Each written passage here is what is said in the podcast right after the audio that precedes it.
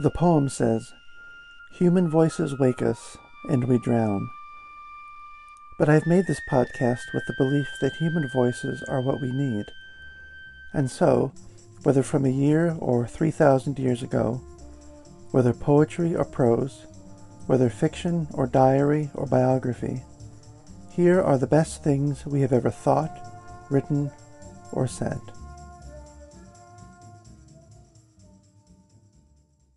So, in the very last part of this episode, we hear the composer Philip Glass saying that from very early on in life, he knew that music was going to be his path. And it strikes me, even though I say that I'm a poet and someone who writes fiction and nonfiction, even, um, it strikes me that for most of us, and probably for me as well, um, my path and our path, for many listeners out there, is the taking in of that music that Philip Glass is trying to make. It is in reading the novels, reading the short stories, uh, reading the magazine articles, reading the biographies, watching the movies, looking at the paintings. All of these little bits of culture that we become attuned to and attached to, and that give our lives meaning and might even change the literal trajectory of our lives, our choices uh, that is our path. And I wanted to um, spend this episode with musicians and just thinking about uh, what it means to live with these people whose music uh, means so much to our lives. I think I've uh, told just a very small anecdote here before of being a uh, in the summer between junior and senior year of high school when I got my driver's license finally. And I drove to the store and got drove to the mall about 40 minutes away and got a new pair of tennis shoes at Foot Locker. And I also got a copy of Bush's 16 Stone, that CD uh, from the mid 90s, I think. And I went to a McDonald's because now I was in the car by myself and I had a license. And what else are you going to do but go and express that freedom by going and eating McDonald's by yourself. And I can still see the day, smell the day. Um, I'm just sitting in the parking lot by myself with my new driver's license, eating McDonald's and listening to uh, Bush's 16 Stone. And I could multiply an, an, anecdote like that a million times over. But the people I want to talk about tonight are uh, Patti Smith, and I read an excerpt from a, uh, a memoir she wrote about 10 years ago now, I think, called Just Kids, about her early life and her early life in New York City with the photographer Robert Mapplethorpe. And in that sense, we are, we are looking at two people who became extremely famous for the stuff that they do. But what the memoir shows, at least to me, is um, especially with their jaunts down to Coney Island, especially with their sort of shit jobs and their apartment that is filled just with whatever they could barely even afford. Um, the example of their life is that their early life of being in love wasn't that much different from many people's lives who are in love and who are living in a city and uh, who don't decide to get married immediately. I mean, that's, it's a very familiar tale. And in the second part of this episode, I talk about my attachment to uh, the music of Mazzy Star, not only in high school, but also when I found their music again in my early 20s, and have really never stopped listening to it since then. And then I share an anecdote from a listener. And by the way, if anyone wants to share or send me stories that are along these lines that have happened to them, uh, check the email in the post description, and you can do that and I may very well use it in an upcoming episode because I think what my friend, uh, a very early listener to this podcast, sent me about being, you know, 50 ish years old and going to see the band Living Colour for the first time, who are on tour. And this after having listened to their music for, I think he said, for the past 25 or 30 years. Uh, what kind of an impact that had on him, not just seeing how how old these people were by comparison to the image of them that he had in his mind, but also perhaps maybe um, even that he himself is getting older, and that we have this image of strange image of fame, where uh, you have a band that has been in the public eye the entire time, and you watch them age, I suppose.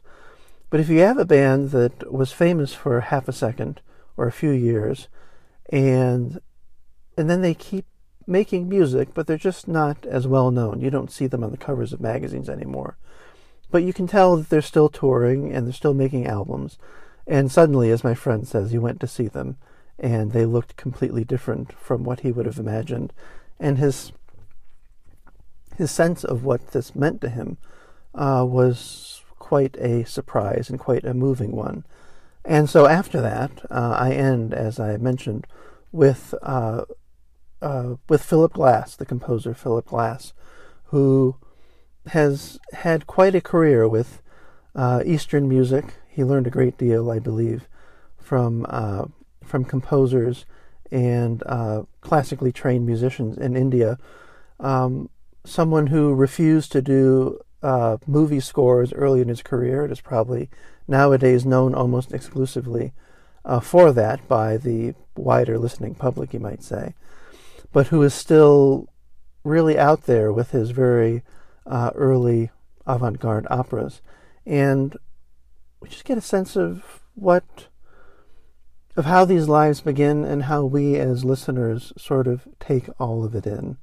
And so I suppose we can just uh, end with that right here and uh, get down to the episode right after this message. This episode is brought to you by Visit Williamsburg.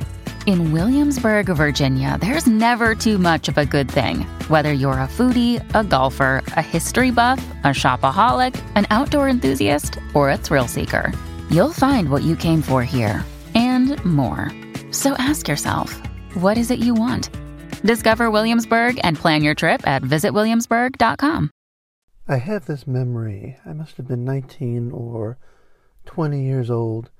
And keep in mind that I was born in a suburb of Cleveland, and when I was 12 or 13, ended up moving further away even uh, from that to a more rural area of northeastern Ohio.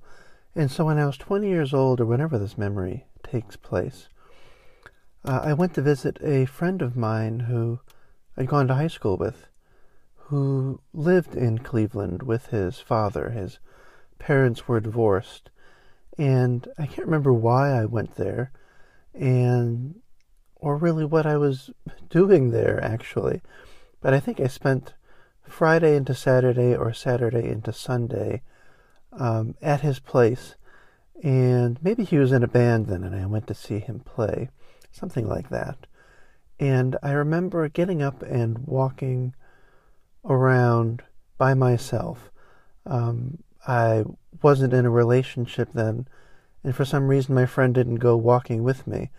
And this image of me just walking around a neighborhood in Cleveland, uh, sort of a hip neighborhood, you might say, uh, in Cleveland, let's say around 1999 or 2000 or so, um, 1998 maybe. This is all very strange to think about, to try and pin this down. Um, I don't know why, but I keep coming back to this memory of me walking around. It's the winter time, and there's just the feeling of it not being the suburbs where I'm from, and it not being uh, this more rural area that I'm also from, and of it being something like what I'd always imagined uh, living alone or living away from home might actually be. And for a long time, that memory was of New York, New York City, or literary Paris, or something like that. Or it was what I remember from this morning, just of walking around Cleveland by myself, not attached to anybody romantically, and uh, just doing that. And I keep coming back to this memory and trying to figure out why it has such a hold on me. Perhaps it was just that it was uh, before I had a lot of bills to pay and before so much of what we call life actually started, where what I imagined was still a possibility in the air. But uh, and I've tried to put this into short stories and novels as well. and uh, at least up until now, it hasn't quite worked. But that is the reason why I wanted to read two passages from uh, Patti Smith's memoir called uh, Just Kids tonight. Um, you can read the book and start it anywhere, and you will find uh, just beautiful passages about Patti Smith moving to New York City and living with the photographer Robert Mapplethorpe before he became more infamous as the NEA photographer who uh, got involved in that whole controversy. Um, but when you just think about uh, these two young artists getting together and actually doing what so many people around America and around the world sort of fantasize about and romanticize of actually uh, living together in New York City on very little at all and uh, just making a go of it and being creative people. I can't think of a, a better book out there to read about two people who actually did it and only later became actually uh, famous enough to where their story would matter, would be able to touch people, would be able to uh, inform their lives. Um, I can't think of a better book than Patti Smith's Just Kids. And indeed, Johnny Depp has a blurb on the back of the book that says, uh, Patti Smith has graced us with a poetic masterpiece, a rare and privileged invitation to unlatch a treasure chest never before breached. And the only thing about that, though, is that this supposed treasure chest has actually been breached by anybody, as I've been saying throughout this uh, entire podcast. Um, it's been breached by anybody who is creative at all in any way, whoever uh, whoever fell in love when they were uh, 19 or 20 or 21 years old, and they had the experience of moving in with their boyfriend or girlfriend for the first time and uh, not living on very much at all, and just wondering about what life would end up bringing to them.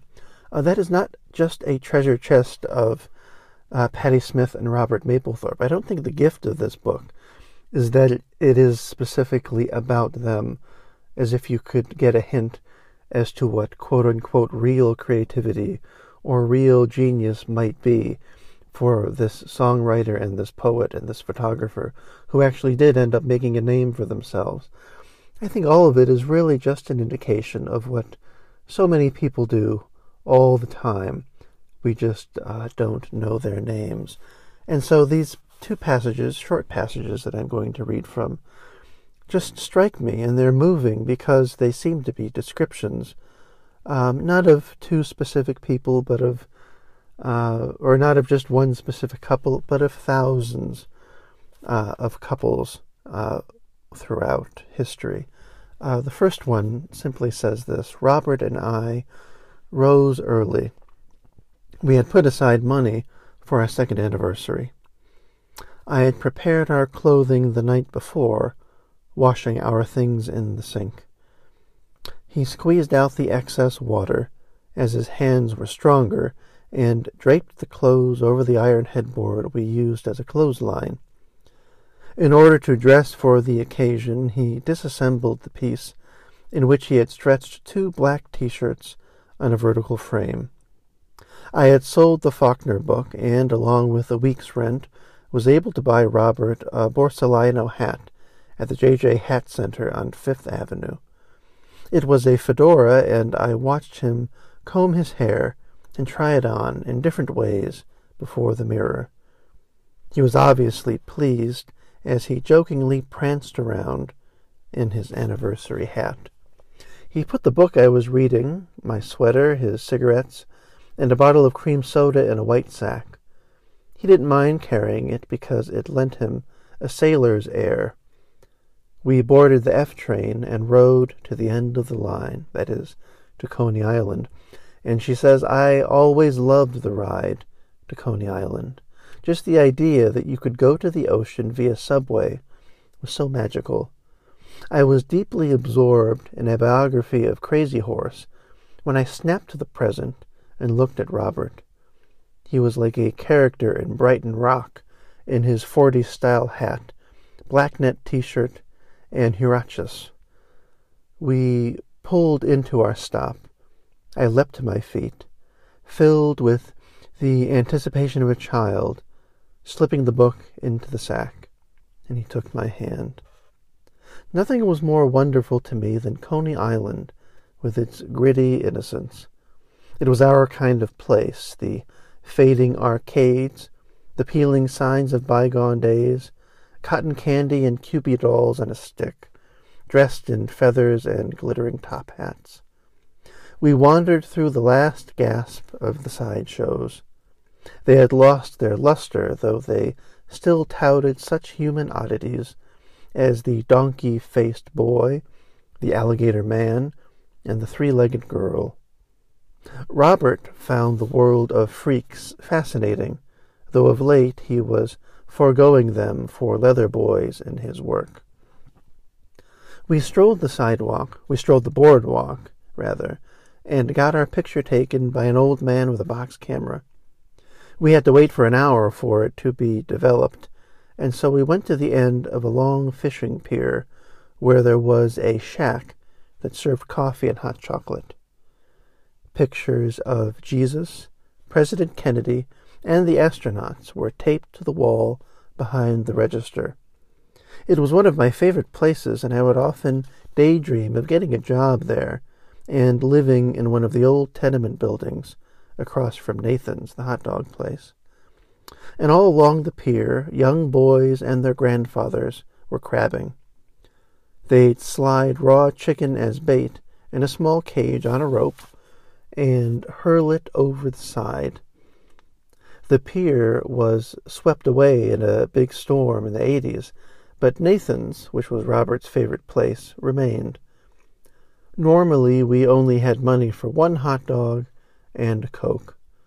He would eat most of the dog, and I most of the sauerkraut. But that day, we had enough money for two of everything. We walked across the beach to say hello to the ocean, and I sang him the song Coney Island Baby by the Excellents. He wrote our names in the sand. We were just ourselves that day, without a care. It was our good fortune that this moment in time was frozen in a box camera. It was our first real New York portrait. Who we were. Only weeks before we had been at the bottom, but our blue star, as Robert called it, was rising. We boarded the F train for the long ride back, returned to our little room, and cleared off the bed, happy to be together. And if you want to see the, that Polaroid picture, get a copy of Just Kids, and it is the frontispiece, and it is a wonderful picture. Um, of the two of them. Uh, the second passage happens uh, earlier in the book, but it ends with uh, the anecdote of where the title comes from, Just Kids. And so I wanted to end uh, the uh, reading here with, uh, with that part of it. And this is when they're beginning to move in together. she says, I scrubbed the mattress with baking soda. Robert rewired the lamps, adding vellum shades, tattooed with his own designs. He was good with his hands, still the boy who had made jewelry for his mother. He worked for some days restringing a beaded curtain and hung it at the entrance of our bedroom. At first I was a little skeptical about the curtain. I had never seen such a thing, but it eventually harmonized with my own gypsy elements. I went back to South Jersey and retrieved my books and clothing. While I was gone, Robert hung his drawings and draped the walls with Indian cloth. He dressed the mantel with religious artifacts, candles, and souvenirs for the Day of the Dead, arranging them as if sacred objects on an altar. Finally, he prepared a study area for me with little work table and the frayed magic carpet. We combined our belongings. My few records were filed in the orange crate with his. My winter coat hung next to his sheepskin vest. My brother gave us a new needle for our record player, and my mother made us meatball sandwiches wrapped in tin foil. We ate them and happily listened to Tim Hardin, his songs becoming our songs, the expression of our young love. My mother also went, also sent along, a parcel of sheets and pillowcases. They were soft and familiar, possessing the sheen of years of wear. They reminded me of her as she stood in the yard, assessing with satisfaction the wash on the line as it fluttered in the sun. My treasured objects were mingled with the laundry. My work area was a jumble of manuscript pages, musty classics, broken toys, and talismans. I tacked pictures of Rimbaud, Bob Dylan, Lotte Lenya, Piaf, Genet, and John Lennon over a makeshift desk where I arranged my quills, my inkwell, and my notebooks. My monastic mess. I mean, right there. Uh, what is Johnny Depp talking about? A treasure chest never before breached. That is the description of. Uh, I mean, just just change the names. That is a description of a million early poets and musicians' desks, isn't it? My monastic mess with your uh, heroes uh, and their photos uh, tacked to the wall. Um, when I came to New York, I had brought a few colored pencils and a wood slate to draw on. I had drawn a girl at a table before a spread of cards, a girl divining her fate. It was the only drawing I had to show Robert, which he liked very much. He wanted me to experience working with fine paper and pencils, and shared his materials with me. We would work side by side for hours in a state of mutual concentration. We hadn't much money, but we were happy. Robert worked part time and took care of the apartment. I did the laundry and made our meals, which were very limited. There was an Italian bakery we frequented off Waverly. We would choose a nice loaf of day old bread or a quarter pound of their stale cookies, offered at half price. Robert had a sweet tooth, so the cookies often won out. Sometimes the woman behind the counter would give us extra and fill the small brown paper sack to the brim with yellow and brown pinwheels, shaking her head and murmuring friendly disapproval. Most likely, she could tell that it was our dinner. We would add take-out coffee and a carton of milk. Robert loved chocolate milk, but it was more expensive, and we would deliberate whether to spend the extra dime. We had our work and one another. We didn't have the money to go to concerts or movies or to buy new records, but we played the ones we had over and over. We listened to My Madam Butterfly as sung by Eleanor Steber, A Love Supreme, Between the Buttons, Joan Baez, and Blonde on Blonde. Robert introduced me to his favorites, Vanilla Fudge, Tim Buckley, Tim Hardin, and his history of Motown provided the backdrop for our nights of communal joy. And here we are. This is the anecdote that I'll end with here. This is wonderful. Again, says so much about fame and expectation and the way we view people who do end up being famous and the way we sort of don't view ourselves because somehow we didn't become famous and these other people did and we imagine this vast gulf between us. But just listen to this. This is a remarkable uh, three paragraphs. Uh, Patti Smith says, uh, One Indian summer day, we dressed in our favorite things, me in my beatnik sandals and ragged scarves, and Robert with his love beads and sheepskin vest. We took the subway to West Fourth Street and spent the afternoon in Washington Square. We shared coffee from a thermos, watching the stream of tourists, stoners, and folk singers. Agitated revolutionaries distributed anti war leaflets. Chess players drew a crowd of their own. Everyone coexisted within a continuous drone of verbal diatribes, bongos, and barking dogs. We were walking toward the fountain, the epicenter of activity, when an older couple stopped and openly observed us. Robert enjoyed being noticed, and he affectionately squeezed my hand. Oh, take their picture, said the woman to her bemused husband. I think they're artists. Oh, go on, he shrugged. They're just kids.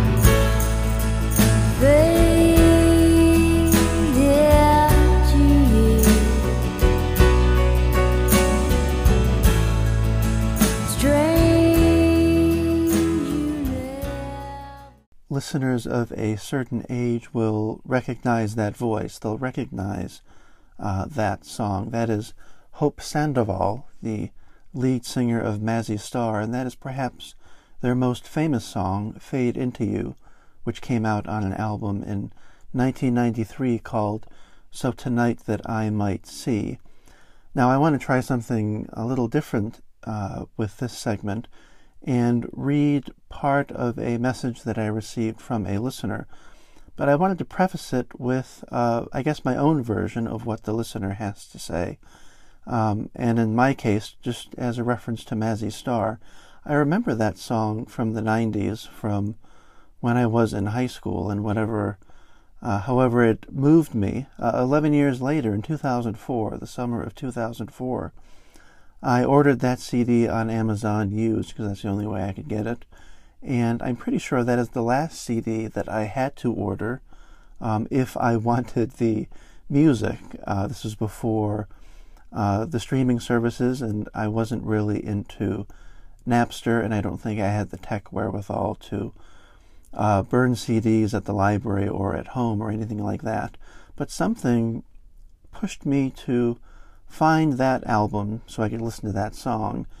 And it's been uh, an amazing discovery to to see that that entire album is almost like one song. Um, it is a, a beautiful thing that you can listen to when you're 18, 19, 20 years old, or when you are nowadays 44 years old. And I went uh, recently to to their other albums, She Hangs Brightly in 1990, Among My Swan, 1996.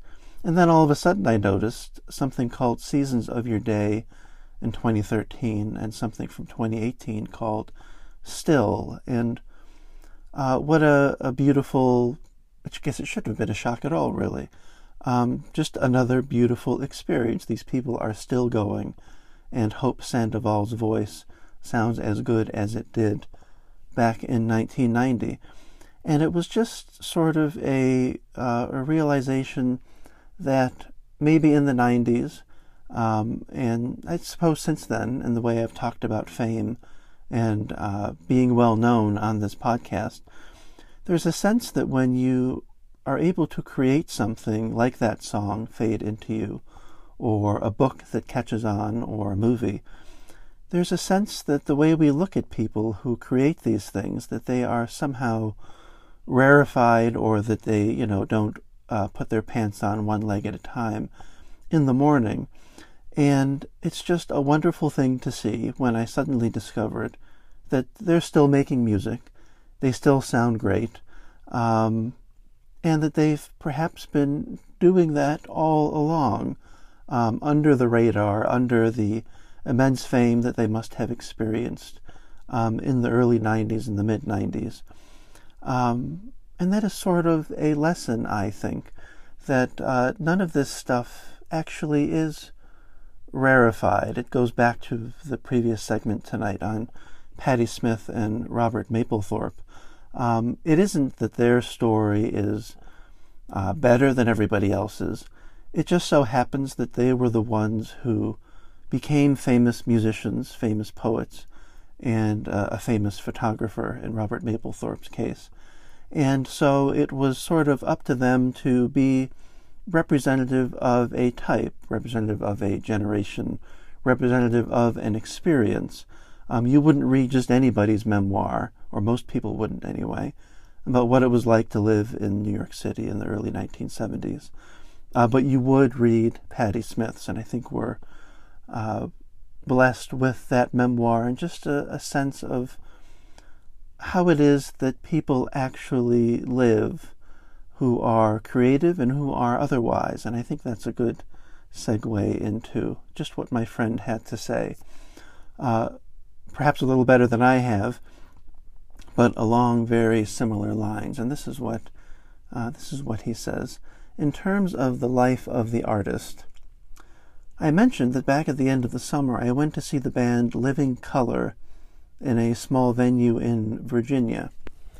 Unsated, I drove to New Jersey to see them again a few weeks later.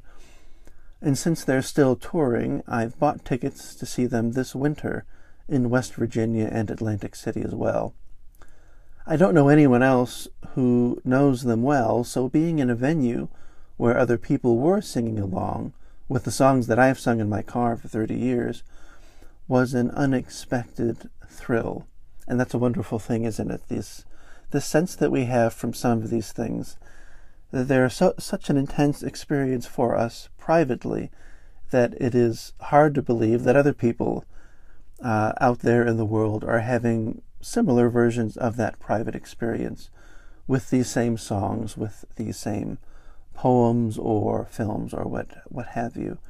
And my friend says, since the late 1980s, I've known almost nothing about the band except for their music and a few of their videos. And as a listener, I had a relationship, so to speak, with the music alone. But now that I've seen them live, and I've caught up on the more recent three albums that I'd missed, I've stumbled across video and print interviews with the guys in the band. I've learned about the ups and downs of their lives and careers in the past 30 years, and suddenly they are humans, aging humans, behind this music that I've enjoyed for so long. Again, the, the question that I've asked a million times on this podcast how does Homer take out the garbage?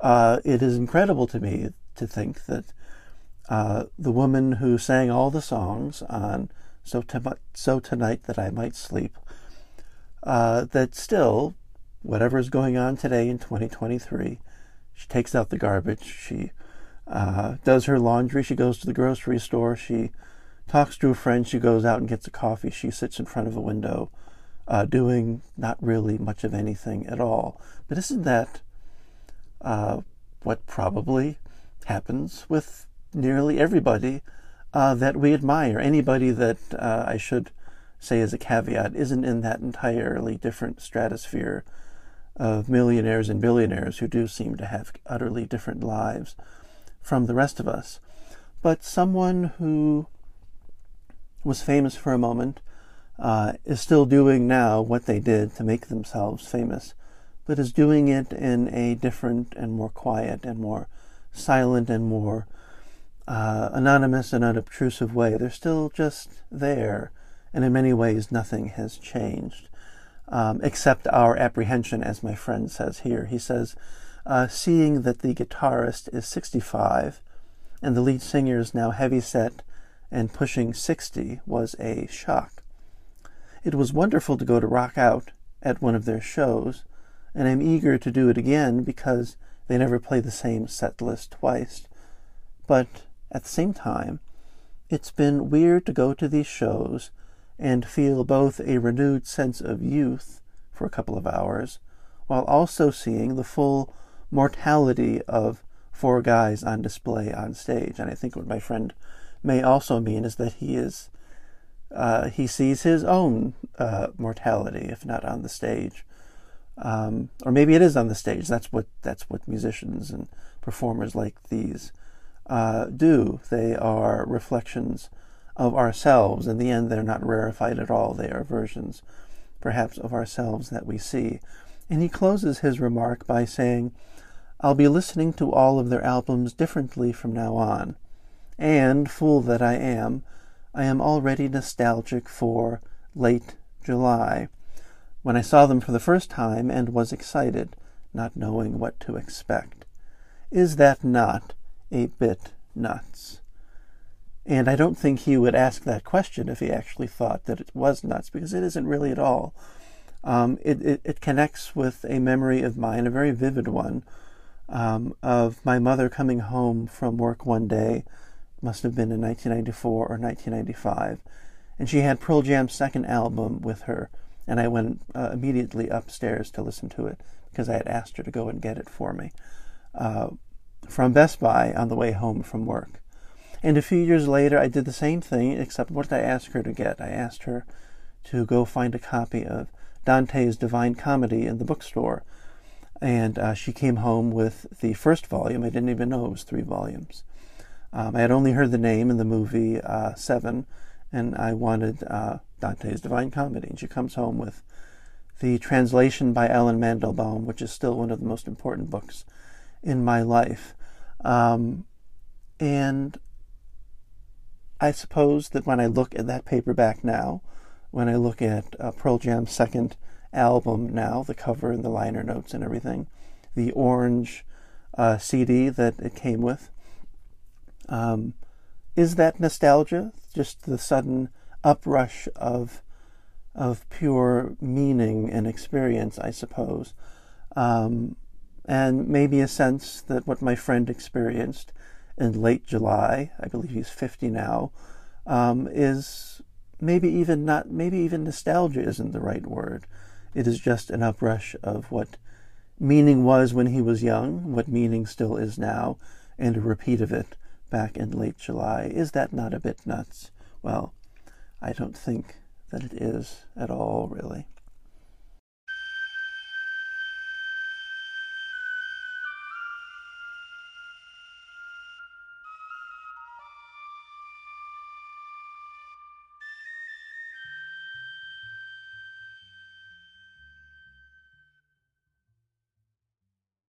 And to finish up tonight, why don't we just stick with musicians?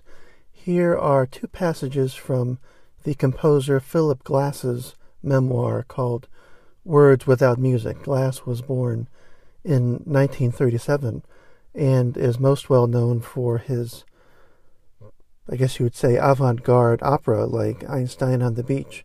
But I guess even that isn't true. He's probably more well known now as a composer of film music. But here he is talking about, uh, in this first passage, just his early experience of learning a learning an instrument with his other siblings. He says, Sheppy, Marty, and I all began with music when we were quite young.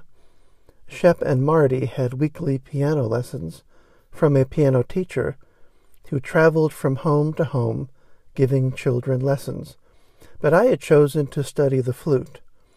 Beginning at age six, I had taken some violin lessons given as group classes at the Park School, my first elementary school. For some reason, the violin didn't take, which is odd to imagine, given that I've written so much string music, solo, quartets, sonatas, symphonies, since then.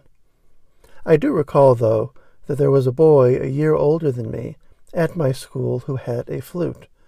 I thought it was the most beautiful instrument I had ever seen or heard, and I wanted to do nothing more than to play the flute. I wound up playing it until I was thirty, and in fact, even in my first professional concerts, I was playing the flute as well as keyboards. Then he goes back to his childhood again. When my dad came home from the Marines in 1945, the family moved from the center of town, that is, uh, he grew up, he was born and grew up in Baltimore. Uh, the family moved from the center of town to a neighborhood of semi detached and duplex homes out on Liberty Road, where the old number 22 streetcar line ran. The number 22 streetcar would play an important part in my life until I left for the University of Chicago in 1952. I had been permitted to have flute lessons, but there was no teacher in the neighborhood. But the number 22 streetcar ran all the way downtown to Mount Vernon Place, home to Baltimore's Washington Monument, which faced the Peabody Conservatory. The streetcar had yellow wicker seats that were dirty most of the time. Its metal wheels ran on tracks, and it got its electricity from overhead cables. There was one man in the front who was the driver, and there was another man, a conductor, who took the money, ten or twelve cents.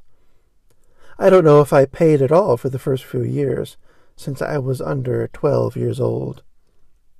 The fourth floor of Peabody had a long corridor with practice rooms on either side, with benches where I waited for my teacher. There was no flute teacher in the preparatory division of the Peabody, and so I was admitted to the conservatory and had my lessons from Britton Johnson, then first chair flutist with the Baltimore Symphony.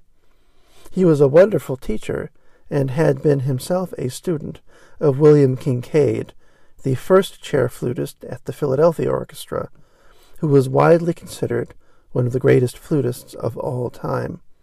So I had blue blood lineage when it came to flute playing. Mr. Johnson, who now has a memorial prize named after him, was round, two hundred pounds for sure, but not tall, maybe forty or fifty years old, and still, when I began my studies, at the height of his playing. And he liked me a lot. He complimented me, saying that I had a great embouchure, which meant my lips were built for the flute. But, at the same time, he knew that I was not going to be a flutist. I don't know how he knew that, but I think he figured I was a kid coming from a kind of struggling middle class family that was never going to allow their son to become a musician, and that whatever talent I had was not going to come to fruition. Mr. Johnson would look at me, and he would sigh and shake his head, at least a few times after my lessons.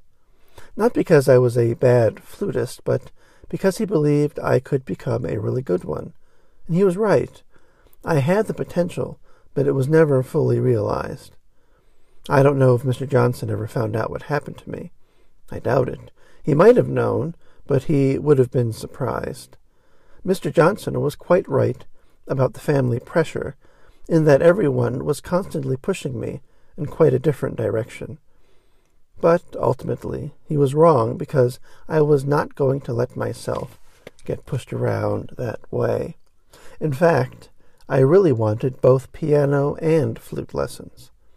Though they were opposed to the idea of music as a profession, Ida and Ben, his parents, uh, Ida and Ben both considered music education basic to a fully rounded educational program.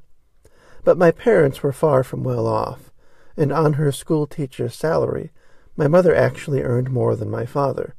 Still, with whatever money they earned, we were given music lessons. However, the economy of our family could allow for only one lesson per child, and the flute became my instrument. And listen to this. I, I love this uh, little anecdote here. Philip Glass says, Not to be deterred, I would sit quietly in the living room during my brother's piano lessons and follow his lessons with absolute attention. The moment the lesson was over and the teacher out of the house, I would dash over to the piano, which had miraculously appeared in our new home shortly after we arrived there, and play my brother's lesson. Of course, this upset Marty to no end. He was convinced I was stealing his lessons. At the very least, I was pestering him by playing better. He was half right. Though I was a first class, pesky younger brother, I was simply there to steal the lesson, no more, no less. Marty would chase me off the piano and around the living room and give me a few good knocks along the way. But for me, this price of admission was cheap and easy. In retrospect, what was quite remarkable was that I would, at the age of eight, take an afternoon streetcar ride to downtown Baltimore alone, and, after my one hour weekly lesson, take the same number 22 streetcar back home. In the dark, I would alight from the streetcar at Hillsdale Road and run the six blocks to our house as fast as I could. I was truly terrified of the dark. Though the ghosts and dead people were the images that pursued me, it never occurred to me, to my parents, or my teachers that I had anything actually to fear from living real life monsters. But in 1945 Baltimore, they wouldn't be encountered anyway. And besides, all the streetcar conductors soon knew me, and I was made to sit near them at the front of the streetcar. And really, uh, it's the number 22 streetcar that is the key to all of this. And I wonder what the equivalents are to everyone out there listening now. Uh, some version of of that. Uh, I wonder if Philip Glass has spoken or written more about the number 22 streetcar elsewhere. Uh, but I wanted to end actually with the opening pages of Philip Glass's memoir, Words Without Music, because this is also immensely vivid, and I even wrote it uh, in the margins here. Uh, use this for a story, and I haven't been able to do it yet, but uh, who knows if I will at some point. And uh, it's a small passage, and this is what it says. If you go to New York City to study music, you'll end up like your Uncle Henry, spending your life traveling from city to city and living in hotels. That is a quotation. That was my mother, Ida Glass, when she heard of my plans. I was sitting with her at the kitchen table in my parents' house in Baltimore, having come back home after graduating from the University of Chicago. Uncle Henry, a cigar smoking bantamweight with a heavy Brooklyn accent, was married to Aunt Marcella, my mother's sister, who herself had escaped from Baltimore a full generation before me. Uncle Henry was, in fact, a drummer. He had dropped out of dental school short, shortly after the end of World War I to become an itinerant musician, playing for the next fifty years mainly in vaudeville houses and holiday hotels, and with dance bands all over the country. In his later years, he played in the hotels of the Catskills, known then, and actually still now, as the Borscht Belt. He was probably playing in one of those hotels, Grossinger's, I'd bet, at that time in the spring of 1957, when I was planning my future, and you can understand why I put the word story next to that uh, description of Uncle Henry. Uh, Uncle Henry should have written his memoir as well, I would think. Um, in any case, I liked Uncle Henry and thought he was a pretty good guy, and truth be told, I was far from horrified by the prospect of traveling from city to city and living in hotels. I mean, you don't have to be um, you don't even have to look at it unrealistically or just romantically. Um, you can just see it for what it is, and you can understand the appeal that it would have for someone in their 20s or even in their 40s. And Philip Glass says, I was rather looking forward eagerly to that, to a life filled with music and travel. And I was completely thrilled with the whole idea. And as it turned out, many decades later, my mother's description was completely accurate. As I begin this book, that is precisely what I am doing, traveling from Sydney on my way to Paris by way of Los Angeles and New York, and playing concerts all along the way. Of course, that's not the whole story, but it is a significant part of it. Ida Glass was always a pretty smart woman, and if you read uh, the rest of Philip Glass's memoir, you see that even before he became a well known composer, um, he was traveling around doing the same thing uh, with small groups of classically trained musicians as well, sort of um, making little and having very little, but he was still getting it done. And it's nice to see that even in his uh, relative old age, he is still doing the same thing as well, even though he is able to, you might say, pay for all of it a little bit better. And then he just closes this passage by saying this uh, As a young man, incautious and curious, my head full of plans, I was already doing what I would always do. I had started playing the violin at six, the flute and piano at eight, had begun composing at fifteen, and now, having finished college, I was impatient to start my quote, real life, which I had known all along would be in music. Since I was very young, I had been drawn to music, felt connected to it, and I knew that it was my path.